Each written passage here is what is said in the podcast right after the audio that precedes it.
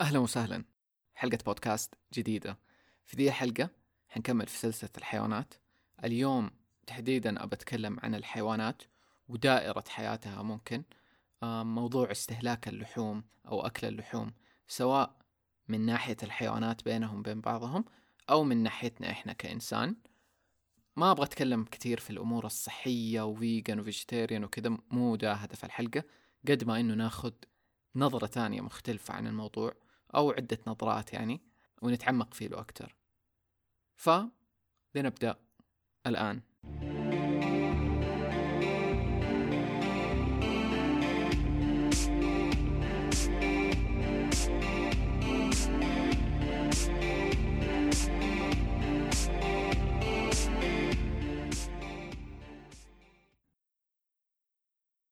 طيب أم في البداية أحس مهم. نقول شيء يمكن كان مهم أقوله من المرة اللي فاتت ما أدري لو إنه قلته ولا لا. إنه لما نطل في الحيوانات مفروض نشوفهم ككائنات زينا زيهم ونعاملهم من ده الأساس فأحيانا أصلا لما إحنا نطل في الحيوانات أو نقول عنهم الحيوانات أول شيء نصير نطل فيهم كلهم كأنهم نفس النوع. خلاص كلهم حيوانات. مو إنه كل واحد منفصل كل واحد لي له رهابته كل واحد لي له اختلافه. هذا شيء ثاني شيء إنه نحطهم في صنف تاني مختلف تماما عنهم. خلاص كلهم حيوانات إحنا إنسان إحنا أحسن إحنا أعلى إحنا في قمة الهرم الغذائي إحنا أقوى إحنا أذكى كل دي الأشياء. ونصير نفصلهم عننا. وبالتالي ما نشوفهم هم الحقيقتهم فأول شيء مهم وحنتكلم عنه حتى أكثر في الحلقات الجاية من السلسلة إنه الحيوانات هم زينا زيهم. مهم نطل لهم بذي النظرة ونعاملهم على ذا الأساس. على أقل ك level كائنات مو أكيد في اختلاف في معاملتنا ليهم. على من عامل بشر بس قصدي كمعيار ك... كإحترام كأخلاق ككل شيء مفروض نعملهم ككائنات زينا زيهم مو أقل مننا. طيب. هذا أول شيء.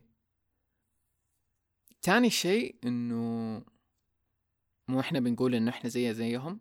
إحنا كلنا نشأنا من نفس المصدر والتكوين. واحد مصدرنا واحد اللي جينا منه. ولو اختلفنا.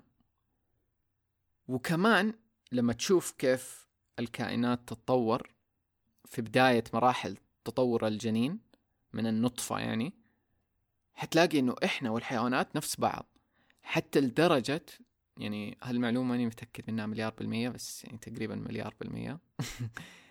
إنه الإنسان يكون عنده ذيل في بداية تكوينه وبعدين هذا الجزء يروح.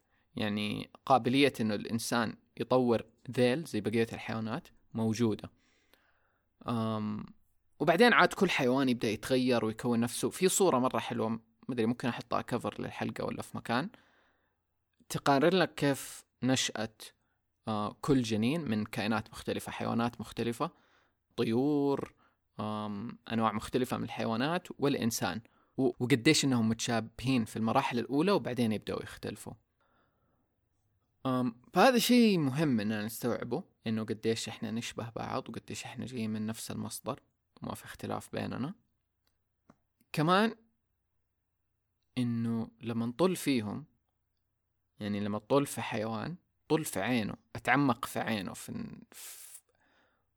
وأبدأ أتأملها. حتشوف مشاعر حتشوف أحاسيس. و... وحتشوف مشاعر وأحاسيس ما هي غريبة عليك. حتشوف مشاعرنا وأحاسيسنا زي ما هي. حتشوف حزن حتشوف شعور بالوحدة أم... حتشوف فضول. كل دي الأشياء تقدر تشوفها في عيونهم. وما أدري لو إنه يختلف من درجات كائنات لت... يعني من درجات حيوانات مختلفة كيف التعبير في العيون بس من اللي قاعد أشوفه كلهم بيدوك نفس العمق من نظراتهم. فالنظرات من أو العيون من أهم الأشياء اللي تقدر فيهم تشوف قديش إنه إحنا واحد. تقدر تشوف الروح تقدر تشوف الاختلاف. أنا هذا الشيء ما كنت متصل معاه زمان قريب اللي بدأت أشوفه. آه لما صار عندنا آه حيوانات بنربيهم في البيت ما حيوانات يعني بسس أو أو قطط. وصرت أشوف ذا الشيء صرت أشوف الاختلاف. أوه طيب عندنا مثلا أنواع نوع معين من من البسس أو القطط. يعني هذا نوع حيوان واحد مفروض. كل واحد منهم كل فرد منهم مختلف في كيف يعبر في كيف شخصيته في كيف روحه في كيف كل شيء. فيوريك تفرد الروح في كل واحد منهم. ما هم ما هم روبوت. كلهم نفس الشيء. كل واحد مختلف كل واحد فيه له شيء غير. وحتشوفه في كائنات تانية حتشوفه في ال... في البقر. يعني البقرة تقدر تشوف فيها أحاسيس مرة كتير من عيونها تقدر تشوفها لما تبكي. ففي عمق مرة كتير لو إنك تطل في عيون. إن شاء الله لو إنك طليت في عيون نمر ولا أسد.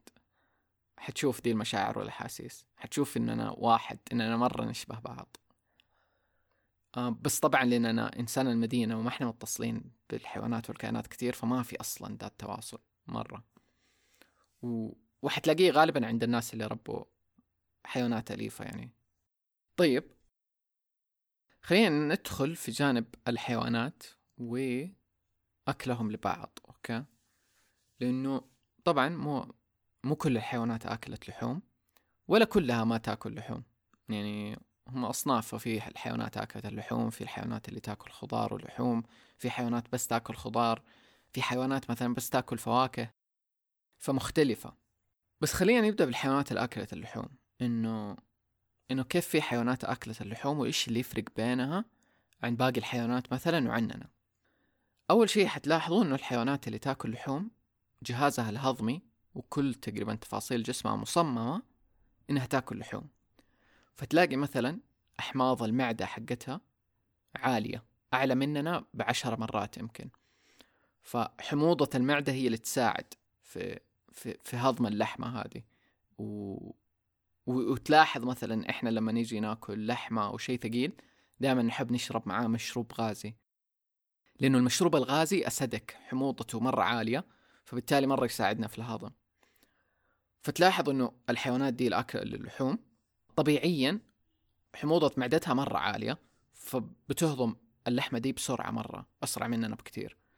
وكمان معدتهم مرة قصيرة أقصر مننا بكتير فبالتالي الأكل بيمر بسرعة ويخرج ما يطول في جسمهم ويتعفن زي عندنا. يعني عندنا يمكن تقريبا مدة هضم اللحمة هي أطول شيء من الأشياء اللي تتهضم أظن تسعة ساعات إلى 12 ساعة حتى تتهضم. عشان كذا يقول لك لما تأكل لحمة لا تأكل أي شيء بعدها سريع الهضم زي الفواكه وغيره. كمان تلاحظ الحيوانات دي أسنانها أو أنيابها حادة ومصممة لتقطيع اللحمة و... وأكلها عكسنا. فهذه أشياء مرة كذا توريك إنه أوكي هذه الكائنات مصممة إنها تأكل لحمة ومخلوقة إنها تأكل لحمة. أم وهنا إحنا نبدأ نلاحظ المفاهيم المغلوطة اللي تطلع إنه أكبر الحيوانات على الكوكب أصلا ما تأكل لحوم. فهنا في كذبة شوية البروتين وإنه نحتاج البروتين من اللحمة عشان نكبر آه أو عشان نبني عضل وغيره. بينما تلاحظ أكبر الحيوانات زي الفيل آه ما يأكل لحوم. جيب لي أقوى إنسان أتوقع الفيل يقدر يهده يعني بالراحة وهو ما يأكل لحوم. آه الثور عندك برضو ما يأكل لحوم وغيره يعني كائنات مرة كتير تانية ما تأكل لحوم وقادرة إنه تبني جسم قوي. الغوريلا مثلا. ما تاكل لحوم أو حتى اللحوم اللي تاكلها تكون من حشرات أو أشياء زي كذا. طيب ما بدخل في ذا الجانب كتير. بس في جانب مهم اللي هو إنه الحيوانات دي اللي هي اللي تاكل لحوم لأنه هنا تيجي شوية كذا اللي مشكلة أخلاقية إنه طب ليش الطبيعة فيها ذا الجانب فيها جانب الأكل والصيد وغيره. وحنيجي عليه أكثر بس حنلاحظ إنه الحيوانات اللي تاكل لحوم تصطاد بس لحاجتها للطعام. يعني ما يصطادوا عشان يتفاخروا أو عشان مسابقة أو عشان لعبة. لا يصطادوا عشان يبغوا ياكلوا ما يصطادوا عشان يبغوا يورقوا قوتهم كمان هذه حنجي ليها في الحلقات الجاية أكتر. الكتاب اللي بقول لكم إني بقرأه اللي حق رسائل الحيوانات فيه معلومات تشانلينج يتكلم كيف إنه الحيوانات أصلا لما تصطاد ما في مشاعر انتقامية. جوتها ما في مشاعر غضب في الصيد. أي صيد يعني عملية الصيد بتيجي من فطرتهم ولحاجتهم للطعام. ولو إنهم مكتفين بالوجبة ما حيصطادوا أكثر من اللي يحتاجوه. طيب هنا بدخل على طول للسكان الأصليين و... واستهلاكهم للحوم. السكان الأصليين لما آه إحنا مين قصدنا؟ قصدنا القبائل آه القديمة المحافظة لسه على جذورها واتصالها بالطبيعة. زي السكان الأصليين في قارة أمريكا الشمالية والجنوبية. لما نلاحظ بس عندهم إيش المبدأ لما يجي على موضوع الحيوانات؟ لأنه أنا كنت أستغرب كيف دول القبائل متصلين مرة بالحيوانات آه والطبيعة بس لسه يستهلكوا اللحوم ويذبحوا هذه الحيوانات. بس لما بدأت أقرأ شوية عنهم بدأت أفهم شوية أشياء. أول شيء إن هم ما يأكلوا الحيوانات بكمية كبيرة. يعني يأكلوا عند حاجتهم. للحيوان أو للحمة يحترموهم ويعتبروهم جزء متصل بينا. فأصلا يشوفوا إننا كلنا متصلين مع بعض الأرض الإنسان والحيوان. ويشوفوا إنه الحيوانات بيعطوا نفسهم لينا. فبالتالي يمنعوا الاحتفال بالصيد. كنوع من الاحترام لروح الكائن يعني لما يصطادوا كائن ما يسووا احتفال ما يهيصوا ما في ذا الشيء. ودي الأشياء يعني اللي أنا بقولها ما تنطبق على كل السكان الأصليين يعني يختلفوا من قبائل لقبائل بس يعني العرف كذا أو في فئة منهم ملتزمة بدي الأشياء. يركزوا على وجود التوازن في صيدهم فما يصطادوا بكميات كبيرة تخل بالتوازن الطبيعي ليهم. وكجزء من التقدير للكائن ولروحه ولأنه أعطى نفسه يستخدموا كل جزء منه. ف يعني غير إنهم اصطادوه وأكلوه ممكن يستخدموا جلده ويستخدموا غيره في كل شيء حتى توصل لمرحلة يستخدموا العظام. آه وزي ما قلت ما يصطادوا لغير الحاجة للطعام يعني بس لما يحتاجوا طعام يصيدوا. وطبعا غير مبدأ إنه لما يصيدوا هم بيصيدوا على قد حاجتهم فممكن يصيدوا مثلا كائن واحد كل القبيلة تأكل منه. وفي أشياء أكثر نقدر نلاحظها لو تابعنا السكان الأصليين وكيف احترامهم لدا الشيء. وحتلاقي عندهم اتصال مرة عالي سواء بال... بالكائنات أو حتى كحيوانات أو كنبات. يعني حتى النبات لما يأكلوا النبات يطلبوا من النبات يسألوا النبات آه إنه بيستخدموه كعلاج مثلا لو كان أعشاب أو غيره. يعني في احترام مرة عالي لدي الأشياء. هنا بجي البارت إنه هل عادي إنه إحنا ناكلهم؟ هل عادي إن ناكل لحوم؟ هل هو طبيعي؟ إيش القصة؟ لأنه أنا برضو فترة طويلة من السنوات الأخيرة كنت vegan نباتي يعني ما أكل لحوم وكذا دحين نسبة كبيرة برضو من أكلي ما أكل لحوم بس كل فترة وفترة ممكن آه، إني آكل لما أكون مع ناس كذا غيره بس أباجي وتكلمت عن دا أكثر في حلقة vegan ولا مو vegan تقدروا ترجعوا لها من الحلقات اللي قديمة شوية في البودكاست بس خلينا نيجي لأهم شيء اللي أنا قاعد ألاحظه وأستوعبه مرة إنه إحنا كبشر ممكن نختلف مرة في حاجتنا للطعام والأنسب لينا. يعني ما نقدر نقول إنه البشرية كلها مثلا آكلت لحوم ولا البشرية كلها آكلت فواكه بس. إيوه جسمنا اللي باين عليه إنه مصمم إنه يأكل فواكه خضار وبذور مثلا. بس قاعدين نشوف إنه في ناس يختلفوا. في ناس بيقولوا لا من جد صحيا يحتاجوا لحوم وغيره. فأنا ماني شايف إنه إحنا نقدر نصنف نفسنا كمجموعة واحدة الآن على الأقل من اللي شايفه. فالموضوع يختلف بيننا. بس الأكيد الأكيد الأكيد اللي قاعد أوصل له إنه استهلاكنا للحوم مو طبيعي. يعني بناكل بكميات مرة كبيرة بتوصل آه بشكل يومي خلاص يعني صار في في الزمن ده اللحمة شيء يومي آه على الطاولة إذا ما كان حتى أحيانا في الغداء والعشاء يعني مرتين في اليوم ممكن يكون أنواع مختلفة من اللحوم. فالاستهلاك مرة عالي حتى عن الإنسان الطبيعي. اللي الإنسان الطبيعي أقصد الإنسان المندمج مع الطبيعة اللي في الغابة اللي مو في النظام هذا يعني. طيب ف حنلاحظ إيش كمان؟ اللحمة جاهزة لنا. يعني اليوم انت بتروح آه السوبر ماركت بتلاقي اللحمة جاهزة مقطعة آه بس تشتريها تاخذها وتروح البيت. في هنا جزء كبير ما مرينا منه من مرحلة الحصول على اللحمة وتقديرها. ففي أول شيء صعوبة الصيد يعني والشقاء حقه. أصلا إنك تروح تبحث عن الحيوان إنك تحاول تصيده لأنه مرات كثيرة حيهرب منك إنك بعدين تصيده وتمر بالألم والمعاناة حقت صيد هذا الكائن والحيوان اللي حاليا يمكن أقول 90% من اللي يسمع ذا البودكاست مو مستعد إذا مو أكثر مو مستعدين يمروا فيها. أنا شخصيا ماني مستعد أمر فيها. يعني لو لو عشان آكل لحمة لازم أمسك الحيوان بنفسي أصيده وأذبحه ما راح يكون صعب. يعني ما حسويها أبدا. ف فهذا شيء إحنا ما إحنا قادرين نمر فيه له عشان نحس بالتقدير وبالاتصال. إنه أنت ذبحت كائن لأنه زي ما قلت لك أنت بتروح السوبر ماركت بتشتري لحمة أو بتطلبها من مطعم كأكل. ما ما ما شفت كل ده دي المرحلة حقت صيد الحيوان والألم اللي فيها. فبالنسبة لك أوه سهل. عادي. أنا باكل لحوم ما يفرق معايا. بس حرفيا لو إنك بتمر بدي المرحلة حيفرق معاك. أقرب شيء لما كنا صغار مثلا ويمكن إلى الآن يعني لو إنه نشوف خروف العيد ينذبح. يعني وإحنا صغار أتذكر كان يجي الخروف نربيه فترة في البيت مو نربيه يعني يقعد عندنا كم يوم ثلاثة أربع أيام أسبوع. فنشوفه وما إحنا فاهمين إنه ده الحيوان حينذبح. بعدين أوه يجي اليوم اللي مفروض إنه ينذبح فيه له.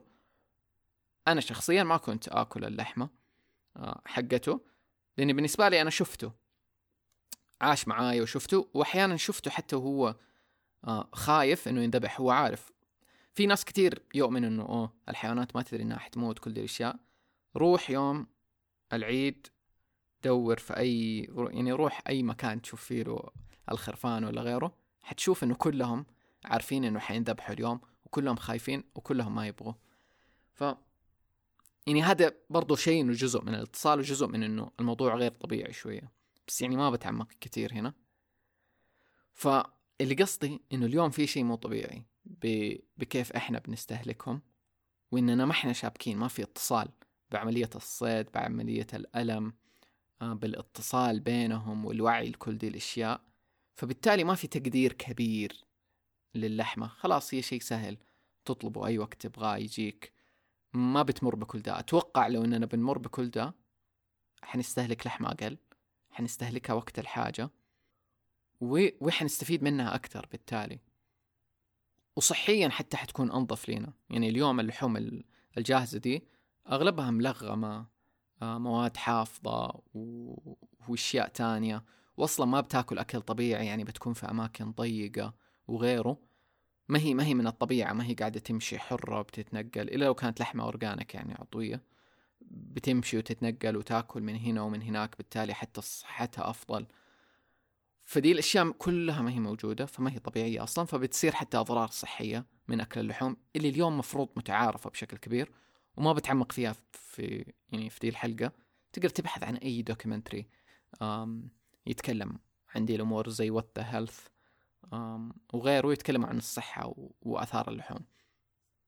لأنه أتوقع صحيا بنسبة كبيرة اللحوم ما هي ضارة لينا. لو بنسبة معتدلة ممكن ما تكون ضارة آه لذيك الدرجة. بالعكس ممكن تكون مفيدة. بس أصلا إحنا ما إحنا متصلين بكل ده فبالتالي نستهلكها بكميات كبيرة وكل دي الأمور. طيب ما ما كانت النية أتعمق في ذا الموضوع كثير صراحة لأنه جزء كبير منه يغم وجزء كثير منه مفروض مفروض يكون واضح يعني لناس كثير بس ما أدري جاء كذا. هنا خلينا نجي لل... للجانب المقابل. إنه الخضار والفاكهة كمان اليوم ناقصة. فمثلا كثير ناس بيوقفوا اللحوم بيروحوا ال diet مثلا vegan ولا نباتي ولا غيره وما بيأخذوا الفائدة الكاملة. ليش؟ لأنه الخضار والفاكهة اليوم برضو ما هي زي من الطبيعة ما هي برية.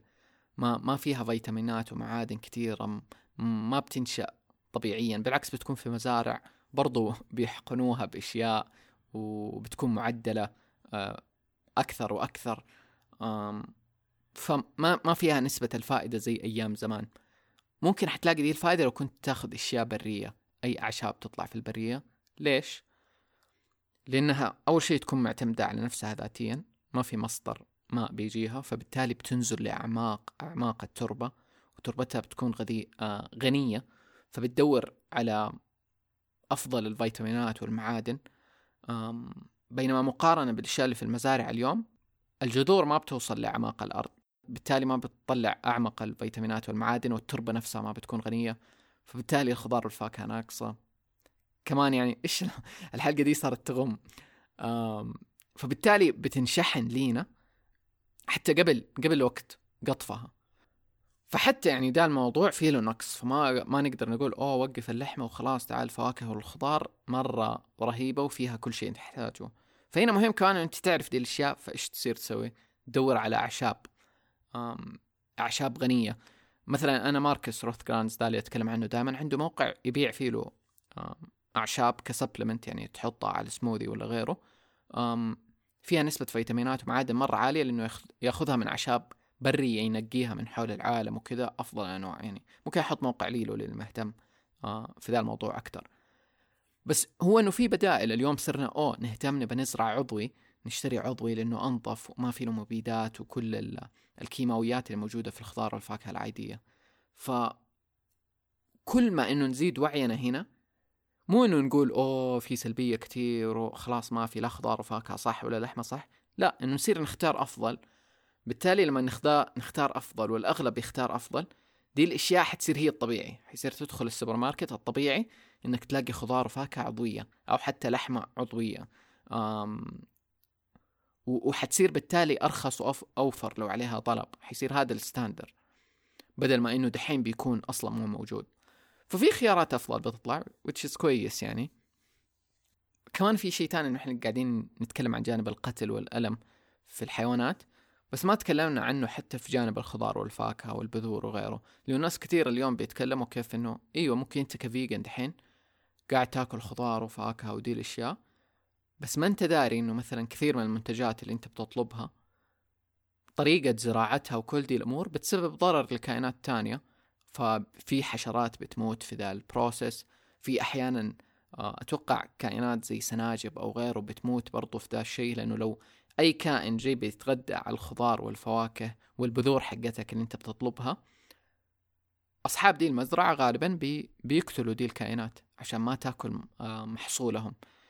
فأصلا كل ده الجانب لأنه غير طبيعي. لأننا ما إحنا قاعدين نزرع بنفسنا كل شخص ونتبادل اللي بنزرعه. فمثلا أنا أزرع شيء جاري يزرع شيء بكميات معقولة ونتبادل المحصول حقنا أو نحصل عليه من الطبيعة مباشرة في خلل شوية في التوازن ده. بس إنه نسبيا هل الضرر أكبر من أن ناكل حيوان أو من إننا نزرع خضار وفاكهة؟ هنا ممكن نختلف شوية وما نعرف إيش المقياس الحقيقي. بس إنه حتى كثير آه فيجنز أو نباتيين مثلا ما ما ما يقتلوا الحيوانات ما بيضروهم بيختاروا الخيار الأفضل والأحسن. بس في نفس الوقت ممكن عادي إنه يقتلوا حشرات. طبيعي يعني. إيش يعني وزغة أقتلها؟ إيش يعني دبانة؟ إيش يعني نمل؟ عادي حلال أقتلهم. وفي ناس لا ترى في ناس من جد نباتيين وكل شيء وبرضو يحترموا كل الكائنات قدر الامكان سواء كانت نملة أو أو بقرة أو خروف كلهم ايكول أم في ناس في ناس بياكلوا اللحوم لكن عندهم مستحيل إنه يؤذوا مثلا كلب أو أو قطة مثلا. أم وبالنسبة لهم فكرة إني آكل قط أو كلب مجنونه أو إجرام وكذا بس أي لحمة تاني عادي مثلا. ففي هنا اختلافات شوية أخلاقية أحس اللي يسببها الانفصال ده إنه ما إحنا متصلين بجانب الحيوان. يعني لو إنك تمر بمرحلة قتل حيوان أو إنك تفصل بقرة أم عن بنتها في مرحلة الرضاعة وتشوف الألم والدموع والحزن في عيونها ما أتوقع حتسوي كل ده. بس لأنه دحين في رأس مالية عالية وفي المدن وفي الصناعة حقت ده الشيء. أنت منفصل عن كل دي التجربة فبالتالي بتكون سهلة. فأحس إنه بس نحتاج نلاقي توازن أكثر في ذا الموضوع. ومو إنه بشجع على جانب ضد الثاني بس خلينا نوازن أكثر خلينا خلينا نكون حقيقيين إنه نقول في ألم وفي معاناة وفي شيء غير طبيعي وغير عادل آه في كل ده. طيب روحانيا كمان في ناس كثير يتكلموا إنه إنه روحانيا أكل اللحوم كأنه ينزل من روحانيتك وعش... إنه عشان تكون كشخص روحاني لازم توقف تاكل لحوم. أنا كنت أشوف ده الموضوع. إنه في نسبة من الصحة وما زلت يمكن. لكن ما أحسه صحيح مية بالمية. يعني عادي في أشخاص روحانيين كثير حول العالم ويأكلوا اللحوم ما, ما حيقلل ده الشخص آه، ده الشيء من روحانيتك. زي ما إنه ما يقلل من مثلا روحانية الكائنات أو الحيوانات اللي تأكل لحوم. بس في أشياء بنستوعبها مثلا طريقة الذبح حقت الحيوانات. أم الألم والخوف اللي يجي منها مثلا. هذا الشيء ممكن أنت بتستهلكه لأنه أنت لما بتستهلك حيوان أنت بتستهلكه كاملا وبيتحول لجزء منك. فلو الحيوان ده كان بيمر بتروما أو صدمة ألم أو خوف آه، في وقت ذبحه أو قبلها أنت غالبا بتستهلك ذا حتى على المستوى الروحي. فممكن تشوفه يتجسد في حياتك في مشاعر ألم أو خوف أو حتى في أحلام. يعني أنا قد لاحظتها في أحلام بعد ما إني آكل لحمة أو شيء زي كذا في أحلام غريبة بتجيني. فإحنا بنستهلك جزء من ده. عشان كذا أقول مرة مهم الطبيعة زي لما تكلمنا عن السكان الأصليين السكان الأصليين متصلين مع روحهم بشكل مرة كبير. ففي مرحلة احترام مرة عالية للحيوان واستهلاكه. وماني واعي لها بشكل كبير بس أعرف إن هم مرة عميقين في ذا الشيء. وفي اتصال حتى وكأنه طلب من الكائن إنه إنه إنهم يبوا يستهلكوه. لأنه في ذي الفكرة برضو تلاقيها في كل الثقافات والأديان إنه الكائنات كأنه عندها وعي أو الحيوانات في وعي معين وزي التقبل إنه إحنا آه بنستهلكهم هنا. بس أنا ما أتفق مع دي مية بالمية وحنمر عليها في الحلقات الجاية. لما نتكلم عن رسائل الحيوانات نفسهم. الشيء الأساسي اللي من الفكرة دي وهو اللي حنتكلم عنه بعدين إنه البعد ذا اللي إحنا عايشين فيه أو التجربة الأرضية دي فيها ألم أوكي؟ وما هي سهلة يعني فيها ألم ومعاناة هذا جزء من التجربة دي. وهذا الألم والمعاناة بتجسد بذي الطرق. فإحنا لما نقول نجد توازن أنت اليوم كإنسان شايف نفسك فوق الهرم الغذائي وتقدر تقتل أي أحد وتأكل أي أحد.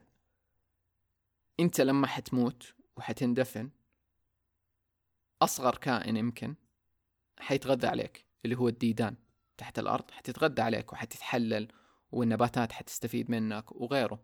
ففي في دائرة بتدور أوكي؟ إحنا لما نحاول نشبك على توازن دي الدائرة ما نخل بيها زي ما اليوم إنسان المدينة قاعد يخل بيها. والألم والمعاناة اللي موجودة في البعد ده وفي التجربة الأرضية دي مو شرط إنها حتكمل. يعني إحنا أحيانا ناخذ الأشياء بجدية مرة في الحياة ننسى إنها إنها تجربة أو مدرسة وحتعدي وفي منها رسائل وحكم. فالألم اللي نشوفه المعاناة الناس اللي تبي تموت مو مو شرط إنه هذه النهاية. وما نعرف لأي درجة عمق دي التجربة بعد ما نطلع منها. فاللي أنا متأكد منه إنه طب حنقدر نخلق عالم تاني؟ ما في له ألم ومعاناة. وكأنه إحنا رايحين لده. عشان كده بتطلع دي الحركات ال veganism آه والنباتية وأشياء كتير تاني. عشان نوعى أكتر إنه إحنا قديش بنضر ونوعى إنه أوه ما نحتاج طيب. نسبب ألم أو ضرر لكائن تاني. إيش يفرق ذا الكائن عني وعنه؟ طب ليش يحتاج آكله؟ إذا أنا اليوم عندي الخيار إنه إنه آكل أشياء تانية صحية حتى وصلت لدرجة إنه نقدر نسوي لحمة نباتية وممكن تكون صحية جدا. وهنا برضو يصير انفصال تاني إنه مو كل شخص نباتي صحي فما تكون نباتي وتاكل جنك فود أم أكل قمامي يعني. وفي له دهون وزيوت وسكر وكل شيء. بس تقدر برضو تكون نباتي وتاكل صحي وتسوي حتى لحمة صحية. تحاكي اللحمة الحقيقية. فإذا عندنا الخيار وإذا خلينا الخيار سهل ومتوفر اليوم في كل مكان إيش المانع؟ إيش المانع ان نعكس لو جربت برجر نباتي ولقيت إنه نفس طعم اللحمة العادية إذا مو أطعم إيش المانع؟ هل هو إنه غالي؟ طيب لو صار عليه الطلب مرة عالي بالتالي حيرخص حيصير بسعر اللحمة العادية. أصلا إحنا رايحين لطريق إنه اللحمة العادية حتصير مرة غالية ومو كل شخص يقدر يوفرها لأنه الإنتاج مو قادر يغطينا كلنا آه وقاعد يزيد الطلب على اللحمة وما في مساحات أصلا لتربية المواشي وكل دي الأمور. لأنها هي يعني الجزء الكبير اللي يقهر من دا الموضوع واللي فيه له عدم احترام إنه هي صارت صناعة. الحيوانات صاروا صناعة لينا. ومو لينا من باب حاجة لا من باب رغبة رفاهية أكثر. وباب عدم وعي كمان أكثر إنه ده الطبيعي. يعني خلاص أغلبنا مرب يعني تربينا إنه ده الطبيعي إنه نستهلك لحوم بذي الكمية. وإنه طبيعي إنه نستهلكها كل يوم وإنه دي الفئة من الكائنات هي لينا وعادي نستهلكها. يعني أنا أتذكر لما أنا صغير إنه جات يعني بارت من الوجبة أم أرنب شوربة أرنب مدري إيش. أنا ما أكلتها مستحيل إنه أكلها. يعني بالنسبة لي أحب الأرانب فإنه ليش آكل الأرنب؟ فهنا التناقض كان جاي. إنه أنا عادي عندي آكل الخروف يعني تربيت إنه هذا عادي بس الأرنب لا. وتربيت إني أصلا ما أشوف الخروف وين ذبح و... ويعيش معايا وكل ده. ولما تربى وعاش معايا شوية حسيت بالاتصال معاه وقلت ما حأكل دي اللحمة. بس أو أي لحمة تاني ما شفت كيف جات عادي أكلها. فأحس قاعد ينبني عندنا ده الوعي أكثر والاتصال إنه ما نحتاج نمر بعملية الالم دي آه والمعاناة وما نحتاج نسبب الضرر لكائن تاني إذا عندنا الخيار. فما أدري أنا مع التوازن أكثر إنه ما أقول لا اللحمه ولا لا لكل أحد ما أعرف إيش احتياج كل الناس وغيره ولا أقدر أجزم مية بالمية بس أقدر أقول إنه إحنا برا التوازن وخلينا نرجع نتوازن أكثر.